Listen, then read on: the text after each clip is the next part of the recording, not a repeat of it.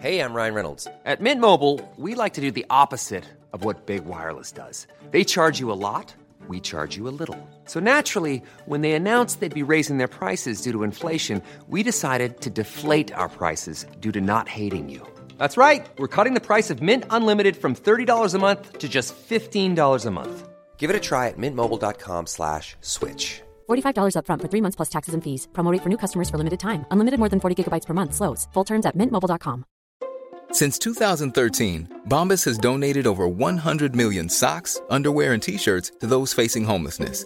If we counted those on air, this ad would last over 1,157 days. But if we counted the time it takes to make a donation possible, it would take just a few clicks. Because every time you make a purchase, Bombas donates an item to someone who needs it. Go to bombas.com slash ACAST and use code ACAST for 20% off your first purchase. That's bombas.com slash ACAST, code ACAST. There's never been a faster or easier way to start your weight loss journey than with PlushCare. PlushCare accepts most insurance plans and gives you online access to board-certified physicians who can prescribe FDA-approved weight loss medications like Wegovy and Zepbound for those who qualify. Take charge of your health and speak with a board-certified physician about a weight loss plan that's right for you. Get started today at plushcare.com slash weight loss. That's plushcare.com slash weight loss. plushcare.com slash weight loss.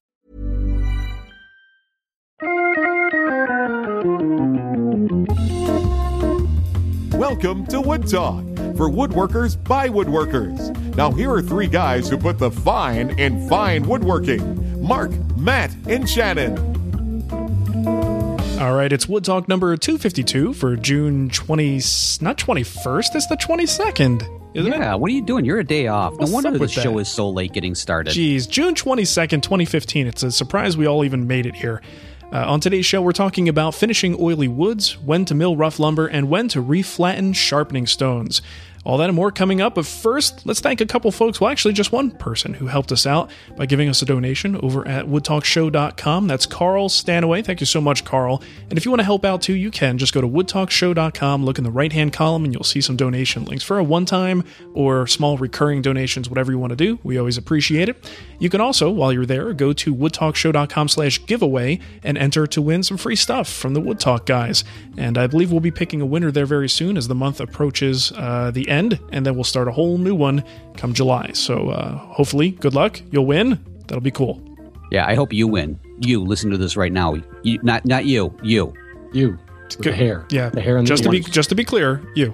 the one listening to the show right now. I hope it's you. All right, let's move into what's on the bench. Uh, you know what? Not a lot for me, guys. I'm not going to dwell on it. Video editing, that's all I've been doing. Uh, the the chair project is done, and I just had a whole bucket load of uh, footage that needed to be edited down, and that's all I've been working on. And it's very boring to talk about. So, Well, how many? I, I'm curious because I just listened to last week's show. Uh-huh. It's, it's a very good show. Well, thank you. and, Um, You're welcome. It's probably because I wasn't there. how many? How many coats did you end up going with on the tried and true stuff? I'm at about a total of about six at this point. So I, there's two different formulas. So I use three of one and then three of the one with the wax.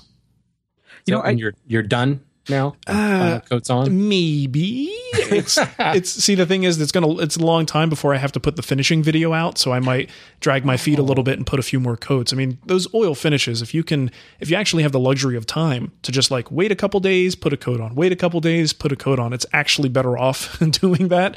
So we'll see. Uh, but yeah, probably a total of maybe eight coats when I'm all when it's all said and done. Nice. Yeah, we'll see. I mean, that's the thing. It's just oil, and I'm not a I'm not a huge fan of just plain old oil finishes. I do like there to be some level of film on a surface. So this is a first for me to just go this route and really truly stick with it and not pull out the Arm-R-Seal or the wipe on poly uh, and just kind of sneak a coat on. super secret bonus episode that you have to pay a lot of money to see. Is right. Mark secretly putting armor seal? Right here's an update on the finish: polyurethane. So yeah, we'll Right. see how that You're, goes. you're applying the, the the patented David Marks quote tung oil finish. the tongue, yes, quote unquote tung oil finish. Yeah, so that's about it at this point. So Shannon, what about you? Um, I hate to be boring, but it's kind of the same thing. Obviously, I wasn't here last week. I was over in Austria Mm-hmm. my my wife's trip to follow Mozart around. Did you have a shrimp on the Barbie? You know what's funny is there's this whole like marketing campaign about um, Austria, and there's like t-shirts and coffee mugs and everything saying we don't have kangaroos here. So i listened to that and i i about milk about came out of my nose. Because like that's like so true. Apparently enough people must think there are kangaroos in austria. I think their slogan should be like Austria, we're taking it back. right. I mean i actually took a picture of one and sent it to one of my hand tool school members in australia. I was like look they don't have kangaroos in austria. Did you know that? So, Or yeah, the other could be the other one could be sorry, we we had the Terminator here. Yeah. Well, it was, it was kind of disappointing because we went there specifically to follow Mozart around. And did you know that he died? He wasn't there. What? I was wondering about that. I Yeah, mean, you we guys went all the way there to meet him, and he's he's dead. That's false That's like advertising. trying to like you know make Sam really happy by waiting for the next Led Zeppelin concert to come out, and I'm like, when are those guys going to go on tour again? I need to make my wife happy. nice. Well, and then uh, we came back early yesterday, and uh, we actually adopted a new dog. So cool. there is is well, you know, Mark, you you can relate to this um, in some respect because you had a puppy recently, and actually you've got a little one, and we're having another little one that cannot be left alone for a second. So I'm not going to try to compare a puppy to a little kid. Please do. People love that. Yeah, yeah. But it, it's one of those things where Lick your face. They tend to go potty in places they're not supposed to. They so it, it's it's well, I mean, not to be a downer, but yeah, I lost Alex uh, almost two weeks ago. Two weeks ago tomorrow. so And- sorry. They're still so sorry because that was that was shock. That was pretty shocking. It, it, It wa- was. It well, and was. the It thing was a is, like and a half Alex, ordeal. Alex comes up on the show all the time. You know, just because Right. he's usually with you when we're podcasting. So I feel like you know he's a member of, of our uh, sort of extended family here as well. So He's the quiet co-host. He's the one that people wish I was. until the UPS guy comes, right then he's not real quiet but you know and, and that was the thing is I, I posted some things in the hand tool school because he's basically been the unofficial mascot over there and there's a i mean the outpouring of support was just incredible i mean it was a, a total shock and we had really we knew we were going to get another dog we had started talking about getting another dog while we still had alex and um, it was just one of those things we were kind of at a particular it comes and goes you know you, you- having a vacation was the best thing we ever could have done but still you'd be sitting there in kind of a quiet moment you start thinking about the dog and oh god you start to well up and it was one of those dark moments in vienna and we literally like pulled up the internet and started searching for rescue agencies There and there go. it was you know so we i i was called the the lady. She's like, "Yeah, we could do a meet and greet tomorrow because apparently we have a really attractive dog adoption application based on the fact that our last two have been rescues." Um, so they called like right away, and she's like, "We'd like to do a meet and greet." And I'm like, "Well, um, I'm in Austria right now." The lady's like, "What?" You mean where there's kangaroos? And uh, so it was like, well, call us when you get back in the country. So literally, I'm at baggage claim in Philadelphia airport, calling. You want to meet tomorrow? So yeah, one thing led to another, and we've got a a little ten week old black lab, kind of. We they say black lab border collie, but I mean, who knows at this point? He's just a little tiny ball of fluff. So yeah. you know, his fur is not going to hide the dust as well as Alex's. Mm, well, see, that's just it. Is before Alex, we had a black lab. Oh, you know? okay. So we, we wore dark clothing all the time. Yeah. You know, we brought in dark drapes and then we brought Alex in and we were kind of screwed for a while because we had a yellow dog and a black dog at the same time. So then we switched over New to light clothes. clothes. So now, yeah. Yeah, especially on our like uh, white oak flooring in the house. Yeah, it's going to be terrible. Nice, nice. From a woodworking perspective, and I just posted on Facebook today, um, my one of my next projects is going to be some sort of memorial urn for Alex, and I'm kind of kind of struggling with that. I mean, for obvious reasons, I'm struggling with it, but it's one of those things where it means like so much to me now, but 15 years from now, you know, do I want this like really showy, like big, really designed piece? I mean, part of me is thinking like, you know, oak box with dovetails, you know, something understated that means a hell of a lot to my wife and I. Yeah. But like, what do you do with it? You know, do you you, you put it on a bookshelf? Do you? I don't know. Um, so I'm. It's it's interesting because and somebody on Facebook brought up the fact that we as woodworkers always like to kind of design our stuff for the next generation and beyond. You know, we want it to be durable. Well, you know, once Heather and I pass on, is anybody even going to care about this box with the ashes of a dog that no one ever knew? So it's it's it's weird to kind of think about. Uh, obviously, I've got to think about the near term and memorialize him with it, but I don't know. Um, Well, especially first- if you design it so that it's it's something that is a showpiece. It looks really nice. Right. Unless you label it like you know Alex's ashes. Right. Like if so, if you don't tell people about it, someone is going to take that thing after you guys die, and then they're going to be like, "What is in here?"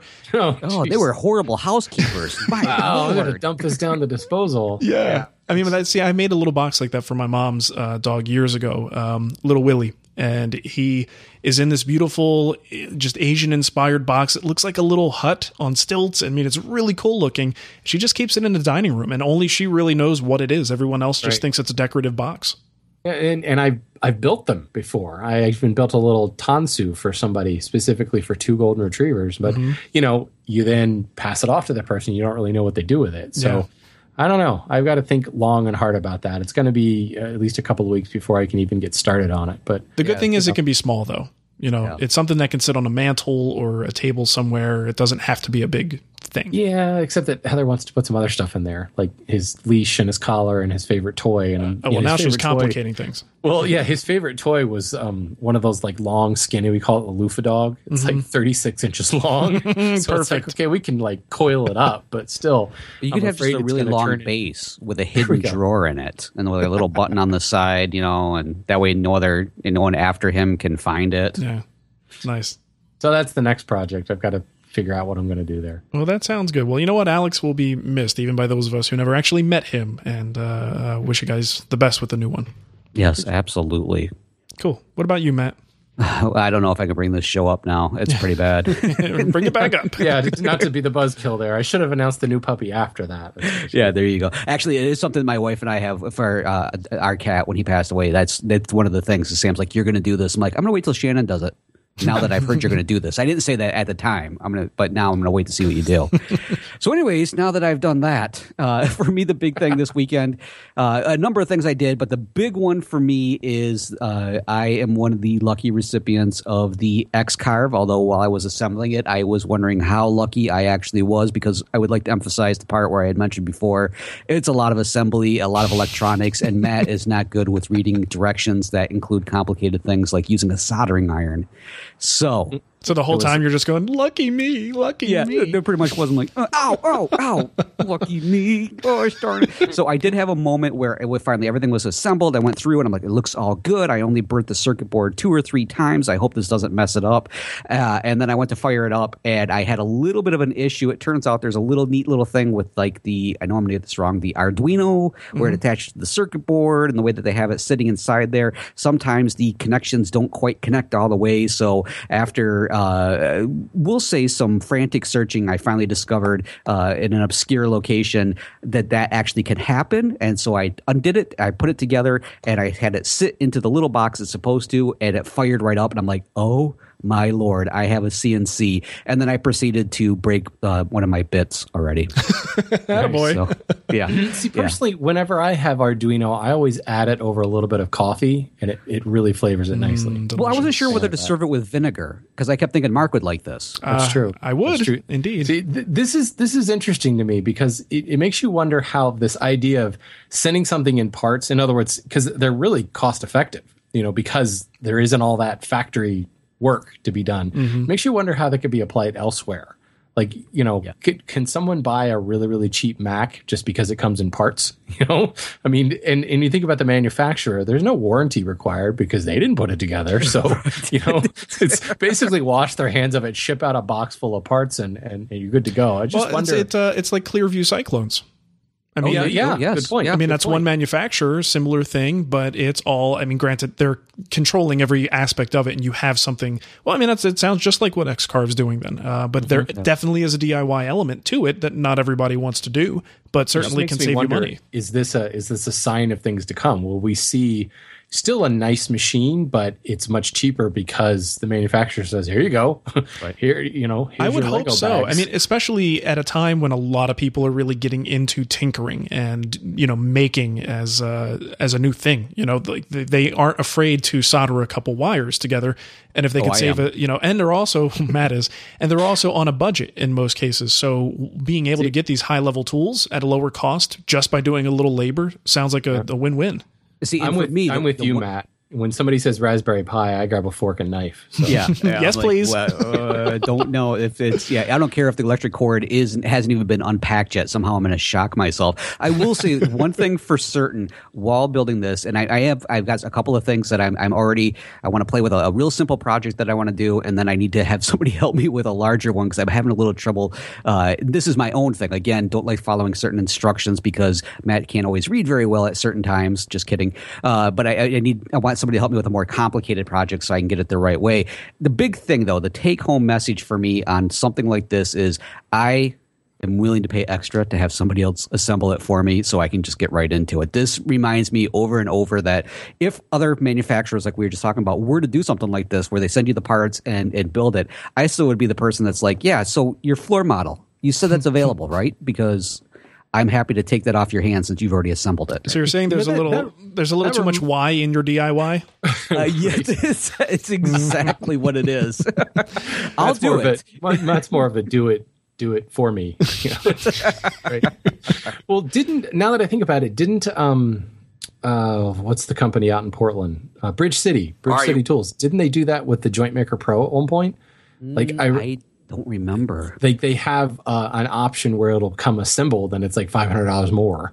Um, and then there's the one that basically comes in parts. Because I remember when it first came out, I was really pretty psyched about it, and then I admit to being somewhat daunted when I saw like the instruction tome that came with it. It's like, whoa, I gotta be. I don't want to be assembling this thing. So I it seems to be a thing. Well, it's like your frame saw. Um, no, I, I I'll, I'll buy it off you for the semester. You know, I'm really interested to see what people start doing with the X Carve. It seems like a they're basically flooding YouTube with it. But them, Mm-hmm. I say they as in the people behind X Carve. What is it? In, Instructables? Is it? Or- Yes. Yep. So uh, you know they're Oh, no, flooding. no, no. No, who is it? Inventables. Inventables. Instructables is the website. I do that all the time. I'm like, I need to go and check out a part that they have. Why am I getting DIY on how to make a macrame uh, uh, shirt? That oh, wrong website. Or, Right. or Uncrustables. the- Uncrustables. ah, jumps. yes. yes. Nicole used to buy those, and I'm like, are you seriously buying peanut butter and jelly sandwiches that are like in these little pre-made pouches? That's ridiculous. You're That's re- like those hot dogs that are like individually packaged because apparently there's dads out there that don't know how to just simply take one out of the package, And throw it in the reseal it. microwave, and Ziploc bag the others. right. this is a problem, people. Uh, but yeah, there's a lot of videos out there about you know sort of an assembly of the X carve and doing a very basic sign, all the, the like a simple thing. I, I really can't wait to see people get into more complex projects and show what Yeah. you can really do with this. Push with, it and see what you can do. yeah, with with it. customization on it. So um, yeah, and that's good that's stuff. exactly what I, I I'm at that point. I want to do one little quick thing, kind of show it off just real quick, or show off what I can almost do, and then I, I have something in my mind. But again, I'm going to need somebody to help me through that that learning curve real quick. And once they show me, I'm going to be like, get out of my way. I'm going to mess this up.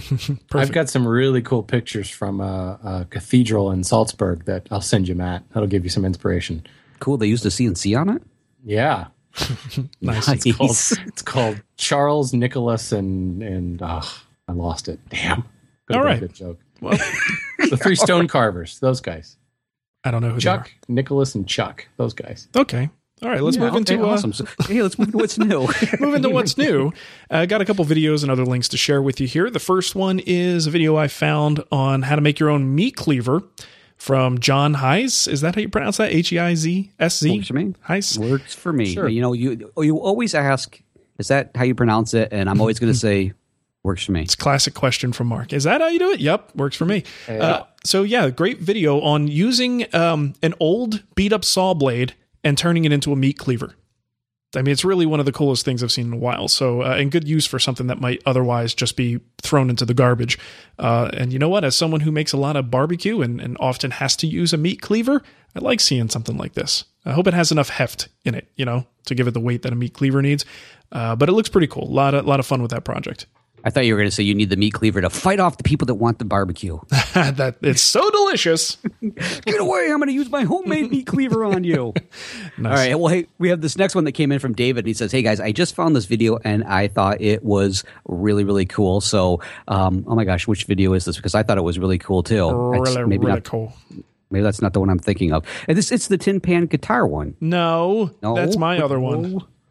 Hold on, I'll I'll, I'll look at it right now. We might Oh have to wow! hear an Then- ad. Do you know what happened? I looked at the tin pan guitar one, and then I came back and said, "This must be the right one." It's uh, building without nails. The genius of Japanese carpentry, China Oh. uncensored. Yes, yes. Okay, definitely. This is one of those. If you really like uh, the the beautiful all wood joinery, for certain, this is a video that you want to check. I think we we've definitely seen multiple ones. Didn't we already link like to this? I, that's I what think I, it's I'm. the same guy, um, but I think it's a different video. By the which way, one, you've- build or nail? you got to watch this video. In the beginning, there is a guy. I don't know who he is, but he is doing.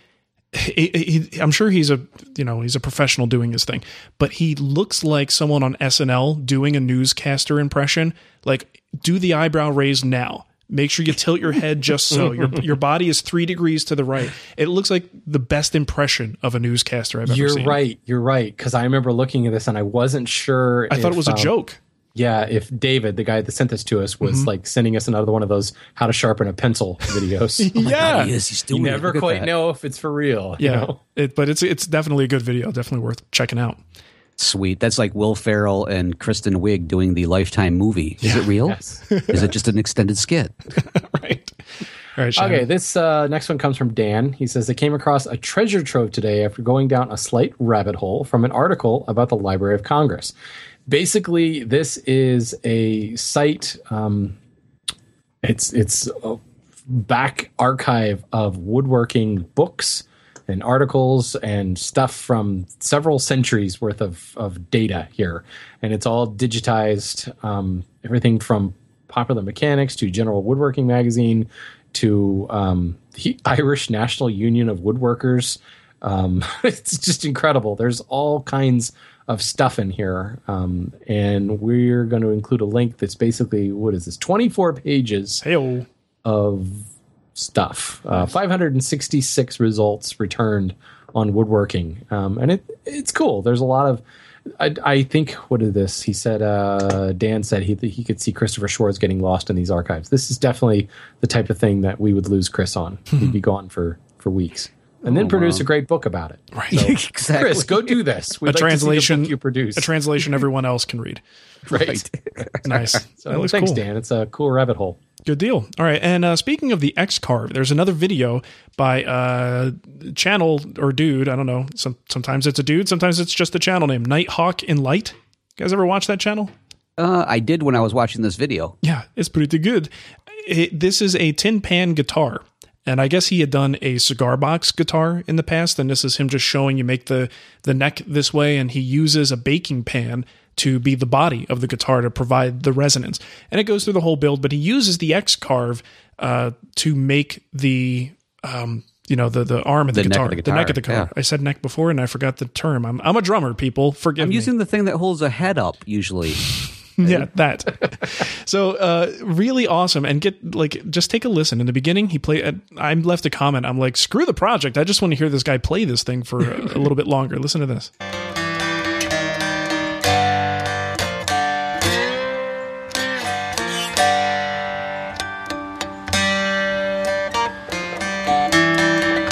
I- I'm like, is this the? it sounds like the beginning of Justified.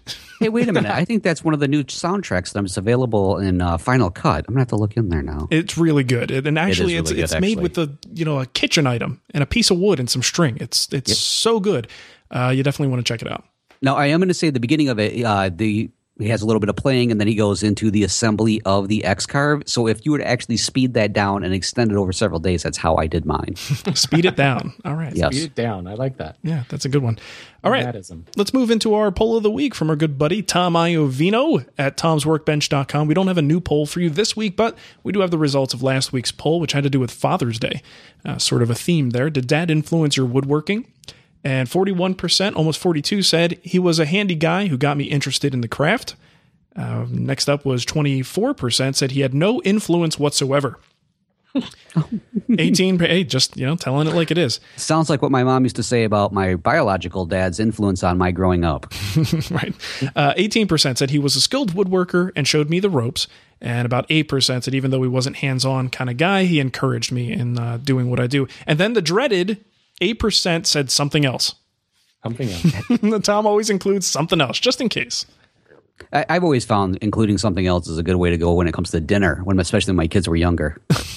Sounds like every night for dinner with me. Oh, we're eating this. What's he eating? Something else. Something else. Yeah. if I had a restaurant, that's exactly what I would call chicken nuggets. Yeah. Some, oh, okay. These that's a kids menu. Something else with a Something side of something else. Yes. Yep. Like, uh, and it comes with a uh, free toy. Right. It's called a pencil and a paper. All right, let's move into our kickback. I got two uh, voicemail kickbacks for you here, and the first one is from Jason concerning widening dados, which was a question that Matt addressed in our one of our last episodes. Yeah, this is Jason from Cincinnati, Ohio. I just wanted to kind of chime in on the widening of the dado for the guy making the shoe rack. Um, the first thing I thought of right before um, it was brought up was actually if the bottom side of the piece that's going in there isn't important, just run through the planer and take a sixteenth off so that it'll fit in your dado. If it is important, the second thing I thought was uh, if my math serves me correctly, a sixteenth is smaller than an eighth, and an eighth is about the average size of a circular saw blade. So if you're lucky enough to have uh, a guide, I'm drawing a blank here on the uh, the Festool brand, but the uh, the circular saw that has the, the track saw, um, or if you make your own out of a couple pieces of MDF, um, mark a couple 16 inch or one sixteenth inch lines over, set up your guide, and just run your circular saw down to make them a little wider. If it has to be exactly in the middle, then you'd have to do both sides at a 30 second. But I thought that might be a little faster, a little easier, especially if it's the side panels. You could lay them both flat, mark a couple lines, and do it in one pass. I hope that helps. Love the show, and uh, keep it up. Thanks.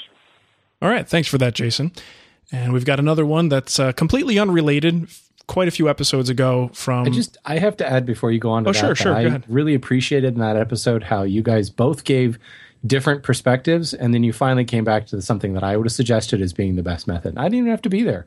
Yeah, we were trying our hardest to channel you. I said, "Well, Shannon's six hours ahead of us. He already knows what the the question Right. and answer is." I So was sending it to you psychically. It's so I it's all appreciated that. WWSD for me. what would Shannon do? All right, and uh, this one, you guys might get a kick out of this one. Hi, this is Britt calling from Duluth, Minnesota. Uh, just giving you a quick feedback on episode 240. Yes, I know I'm behind. Uh, from watching my Netflix documentary on Lego, I just want to mention that the plural of Lego is Lego. So, just a little feedback. And guys, take care and keep building. This is a pet peeve of mine, and people are going to get annoyed with me on this because my stance on this is very similar to my stance on the convention for length, width, thickness in the industry, which is completely unreasonable and possibly not even remotely correct. But that's just how I roll. Uh, this is one of those things. Brands have like plurality issues right? Because it's a brand name. So a lot of times when you want to say things in the plural, just adding an S to it might not be what they want you to do.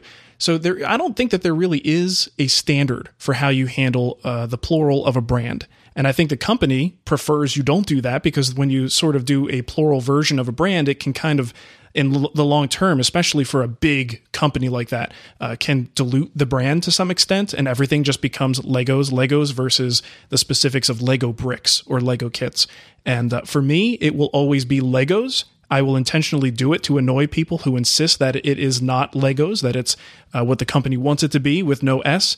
And I think it's funny to watch people actually get upset about it. So I did the same thing with shepherds and sheep. I'm like, "Hey, where's your sheeps?" right.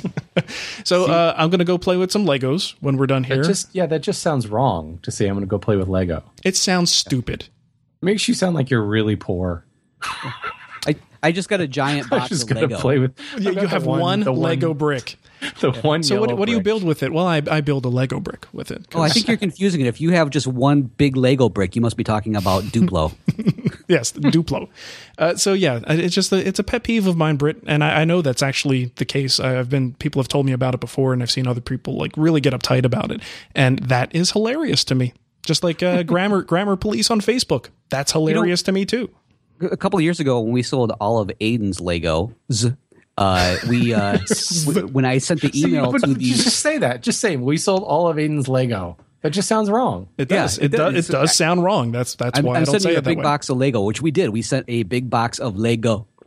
And they they went and the, the company that was buying it from us, it was a reseller online, had no problem with the S being there.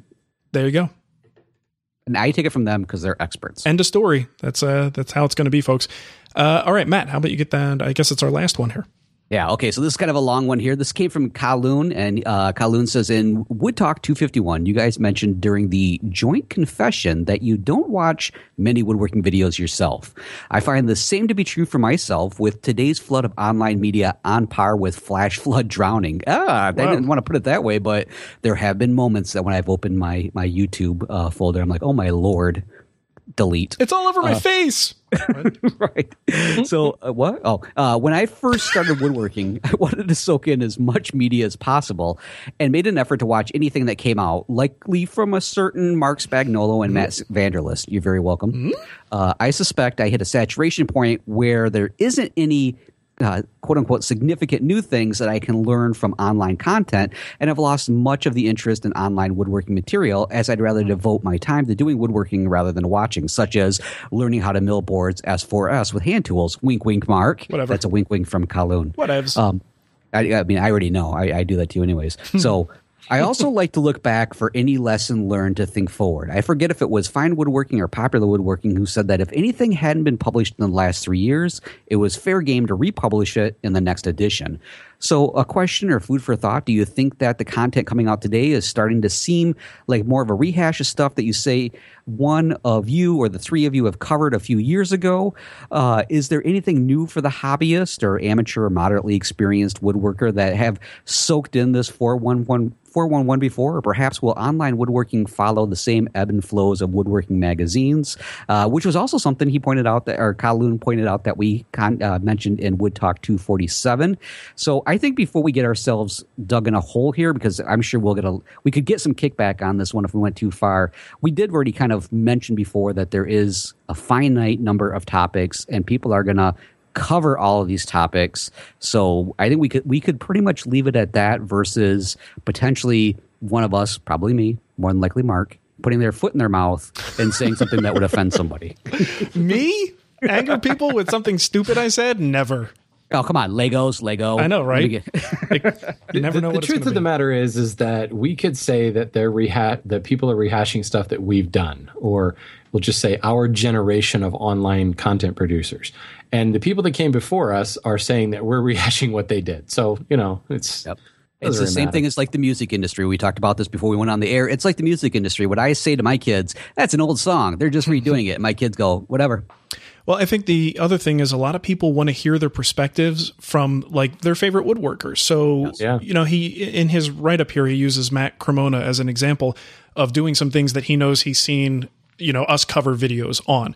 But when I covered them, other people had already done it in other venues, you know, so it wasn't like I was making this stuff up for the first time. People wanted to hear my thoughts on it, just like fans of Matt's will want to hear, and Matt Cremona specifically, will want to hear his thoughts on scraper sharpening and all these things, because everyone kind of has a slightly different take. And even if it's not that different, they just want to hear the presentation by that person. And I'll Yeah. tell you what, even in our own content, while I don't have the energy to do this, don't you guys think, and you could see why the magazines do it, don't you think that you would get more traffic, more views, and more attention if, let's say, you did a video, some, something you did in your first couple of years? Don't you, aren't you at least a little bit tempted to rehash that topic again so that it comes back up at the top of your list?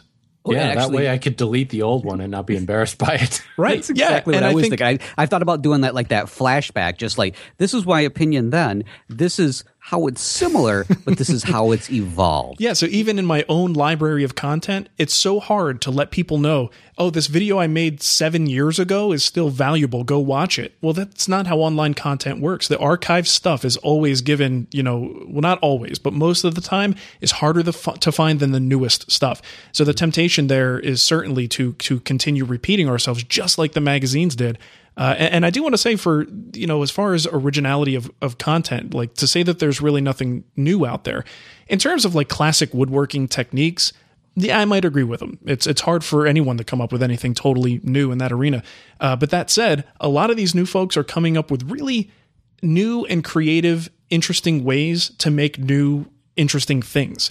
That you would not have seen covered in traditional woodworking magazines and things like that.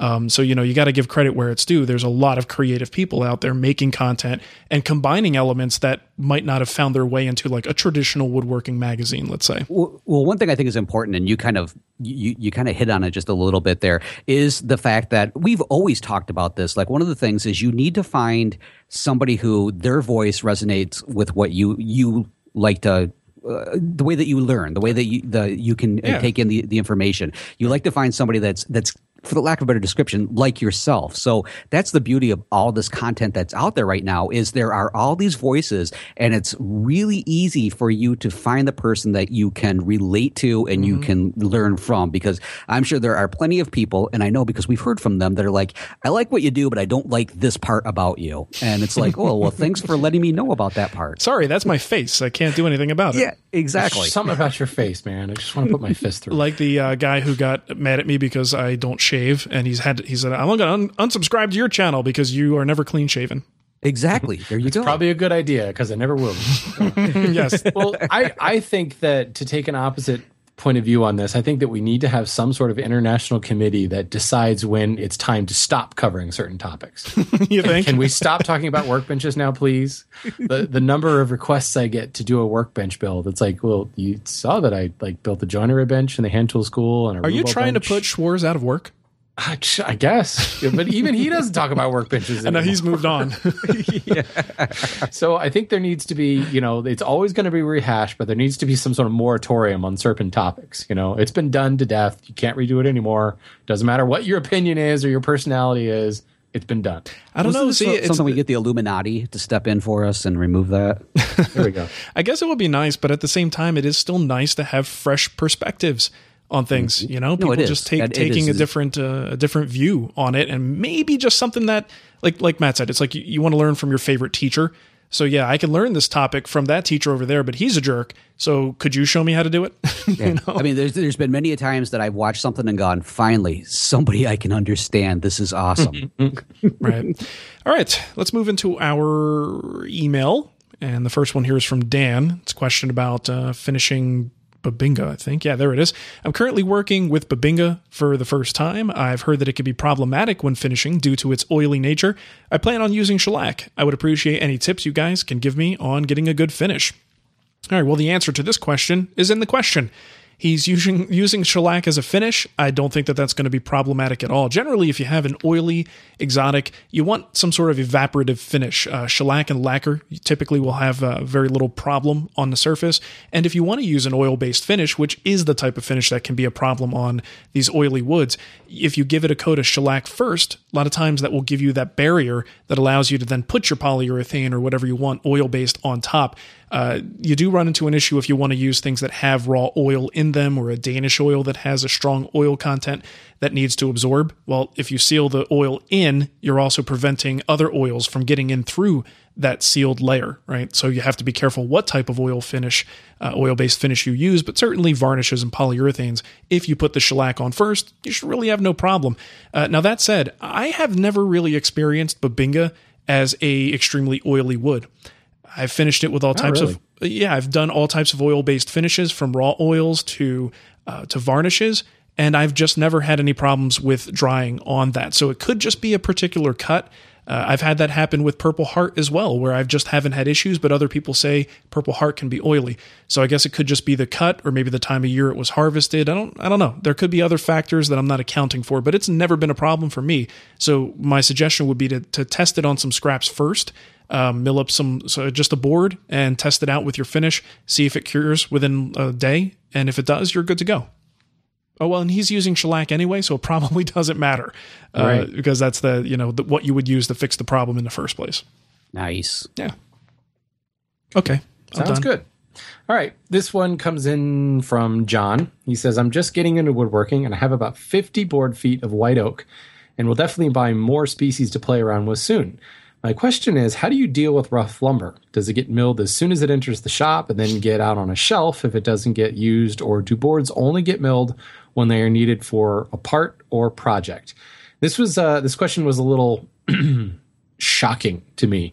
Um, and I started. Uh, I, I asked around a couple of people, and this is actually a perception that some people have that bring in the lumber, go ahead and mill it all, whatever S2S at least, and then set it on a rack until you need it. That to me is really scary. Mhm. Um, a, you know, once you mill it, you're removing material that you can't put back on. Um, and say you don't get around to using that board for eight months or eight years or 80 years, you know, it's going to move around on you a bunch uh, in that intervening time. And now suddenly you've got to mill it again to get it flat.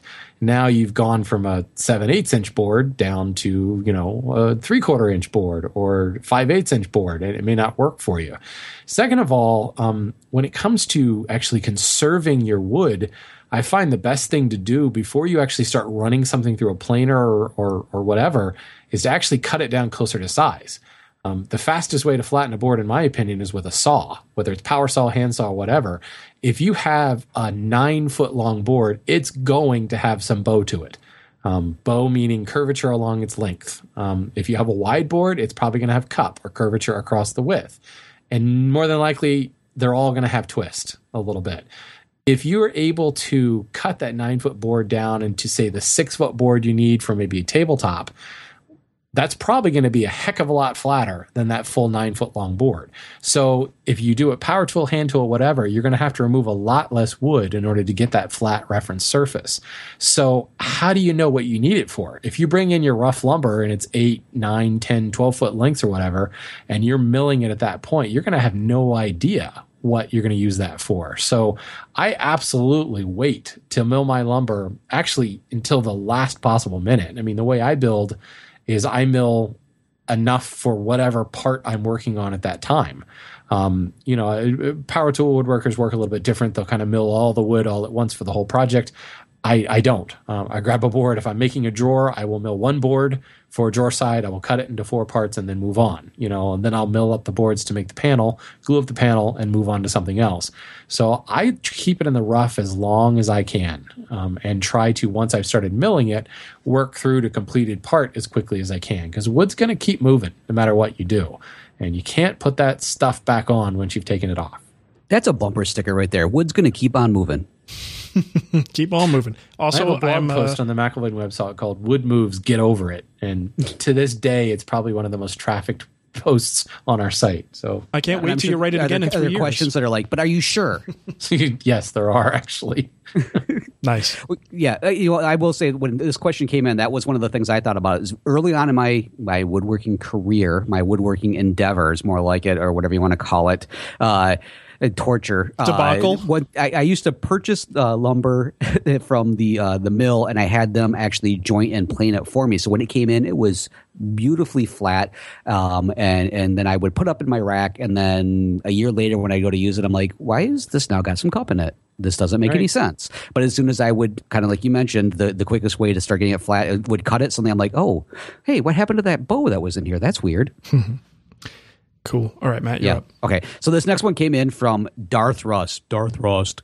Uh, from touching up planes to flattening chisels, now that I've got a, gri- a better grip on how to do it and my preferences have evolved, it seems like my stones need flattening after one or two tools are run across them. I'm getting the Rorschach patterns in the swarf and pencil hash marks, and a quick swipe of the diamond plate confirms that shallows are showing up rather quickly. I don't know if it's severe enough to matter, but it is noticeable.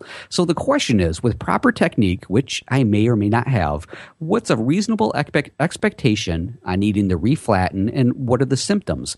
Uh, just for information, uh, Darth Russ is saying he's using uh, Shapton stones flattened by a DMT plate, if that matters. So the the Shapton stones, um, these are supposed to actually not need to be uh, flattened nearly as often as regular, more traditional water stones. So let's do this. Let's start with the traditional water stones, the ones that I have used in the past, which were king water stones, if I remember correctly. Uh, when I would use them, as soon as I honed uh, one or two blades and I went to put them away, that's when I would always flatten them. And depending on the, it would typically the higher grits, so like my 4000 and my 8000, I almost always inevitably would reflatten them after that, that simple use. If it was just one or two blades, I would just do a, a quick reflattening of those every single time, uh, eh, regardless of whether they actually needed it or not. With the lower grit ones, I would just simply take a reliable straight edge that I have, and I would wipe all that swarf and the, and the water off, and I would put that straight edge up. And if I noticed a belly starting to form, because I would always check the length, and then I would hold it up and check two or three spots across the width. And if I noticed a belly in those, then I would immediately sharpen it. Now, for the Shaptons, for I have a thousand and a four thousand stone. I still will do the same exact thing at the end of both of their use. I'll take that straight edge and I'll look, and short of there being an extremely noticeable belly, I usually end up just putting those away until I absolutely need it. So if you feel like your Shapton stones are needing to be flattened that frequently because there is such a noticeable belly in there, um, it sounds like maybe you have some crappy Shapton stones, to be quite honest with you. uh, but if for more traditional water stones, I, I think it's good practice actually after every use to just go ahead and flatten those before you put them away. It, it's one of those things that you'll be surprised that if you didn't and then you break them out, suddenly uh, you'll go to use them and, and there will be a, a, a, really bad belly in there. And the effect that you'll notice on your plane blades is um, well, the, the, I, I, think especially if it's in the center, you'll get like a little bit of a crowning, which can be a good thing, but it just makes it difficult to sharpen. You'll have a weird pattern on your blades. Yeah, you know, the Shaptons are so pretty in their their color that you you don't want them to be dirty anyway. So I find that I'm just tempted to clean them so that they look nice and fresh and ready to go. So every time when I'm done with them, I go over to the sink, I just rub them over the the diamond plate, which flattens them, but it also gets them nice and clean. You know, so yes. it's serving two purposes. Well, and and something that not a lot of people talk about is sharpening. I think is a very visual thing um, being able to see the the pattern that the blade creates as you drag it across the stone yeah. can mm-hmm. really help you. You know, am I getting full coverage in that blade? If you're removing the burr off the back, especially when you get into the higher grit stones where that burr is really small, mm-hmm. if your stone has been flattened and clean, you can actually see that little dark line as the burr comes off the blade. Whereas you might not have been able to feel it. You might not know it's there, but you can see it. Um, yep. This is really big when I when I sharpen without a jig by hand. I need to be able to see that I've got even pressure on that blade. Um, so I, I'm yeah. constantly flattening my stones, mainly just so that I can see the swarf pattern I'm creating. That's a great point because I was just doing that. It, literally before we uh, came on to start recording, I was downstairs touching up a blade, and that was one of the things I noticed was there was that swarf pattern right along the whole entire length of it. I'm like, I wow, I'm awesome. Look at that. That's just that's fantastic. you run upstairs. Look, honey, look what I did. Yeah, and I'm, I'm, I'm by myself because they're like, oh god, he's sharpening. He's going to want to show us something again. it's so very interesting, honey. Not really. All right. Well, if you want to support our show, there's a couple ways you could do that. You could help us out with a donation, a small one time donation or recurring donation at woodtalkshow.com. Right hand column, links, click them. We appreciate it. Also, go to uh, twwstore.com and check out our Wood Talk t shirts if you want to sport the logo and support the cause at the same time. And if you want to, head to the giveaway page, woodtalkshow.com slash giveaway, where you could win a couple of cool things. We'll have a winner announced. Uh, maybe not next show. I don't know. Maybe the one after that. I have to look at the calendar. Uh, also, you could go to iTunes and leave us a review.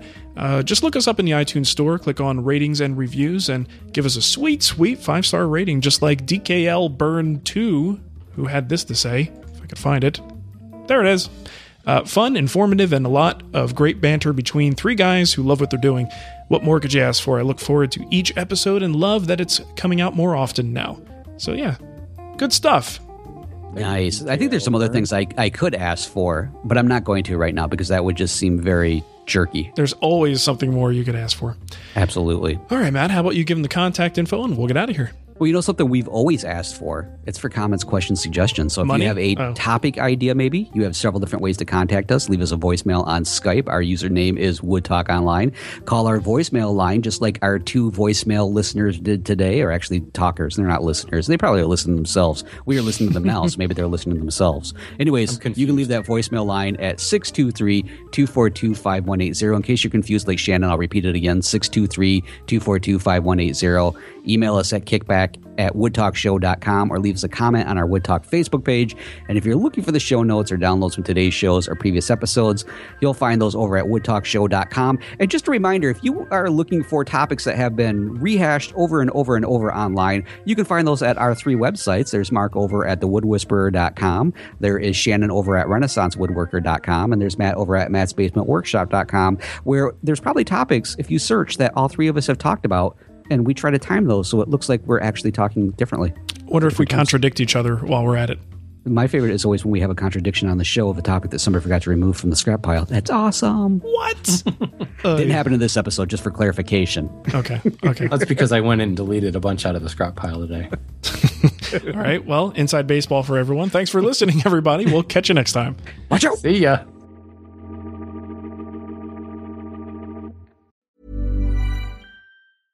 Hey, it's Paige DeSorbo from Giggly Squad. High quality fashion without the price tag. Say hello to Quince. I'm snagging high-end essentials like cozy cashmere sweaters, sleek leather jackets, fine jewelry, and so much more. With Quince being 50 to 80% less than similar brands. And they partner with factories that prioritize safe, ethical, and responsible manufacturing. I love that. Luxury quality within reach. Go to quince.com slash style to get free shipping and 365 day returns on your next order. Quince.com slash style.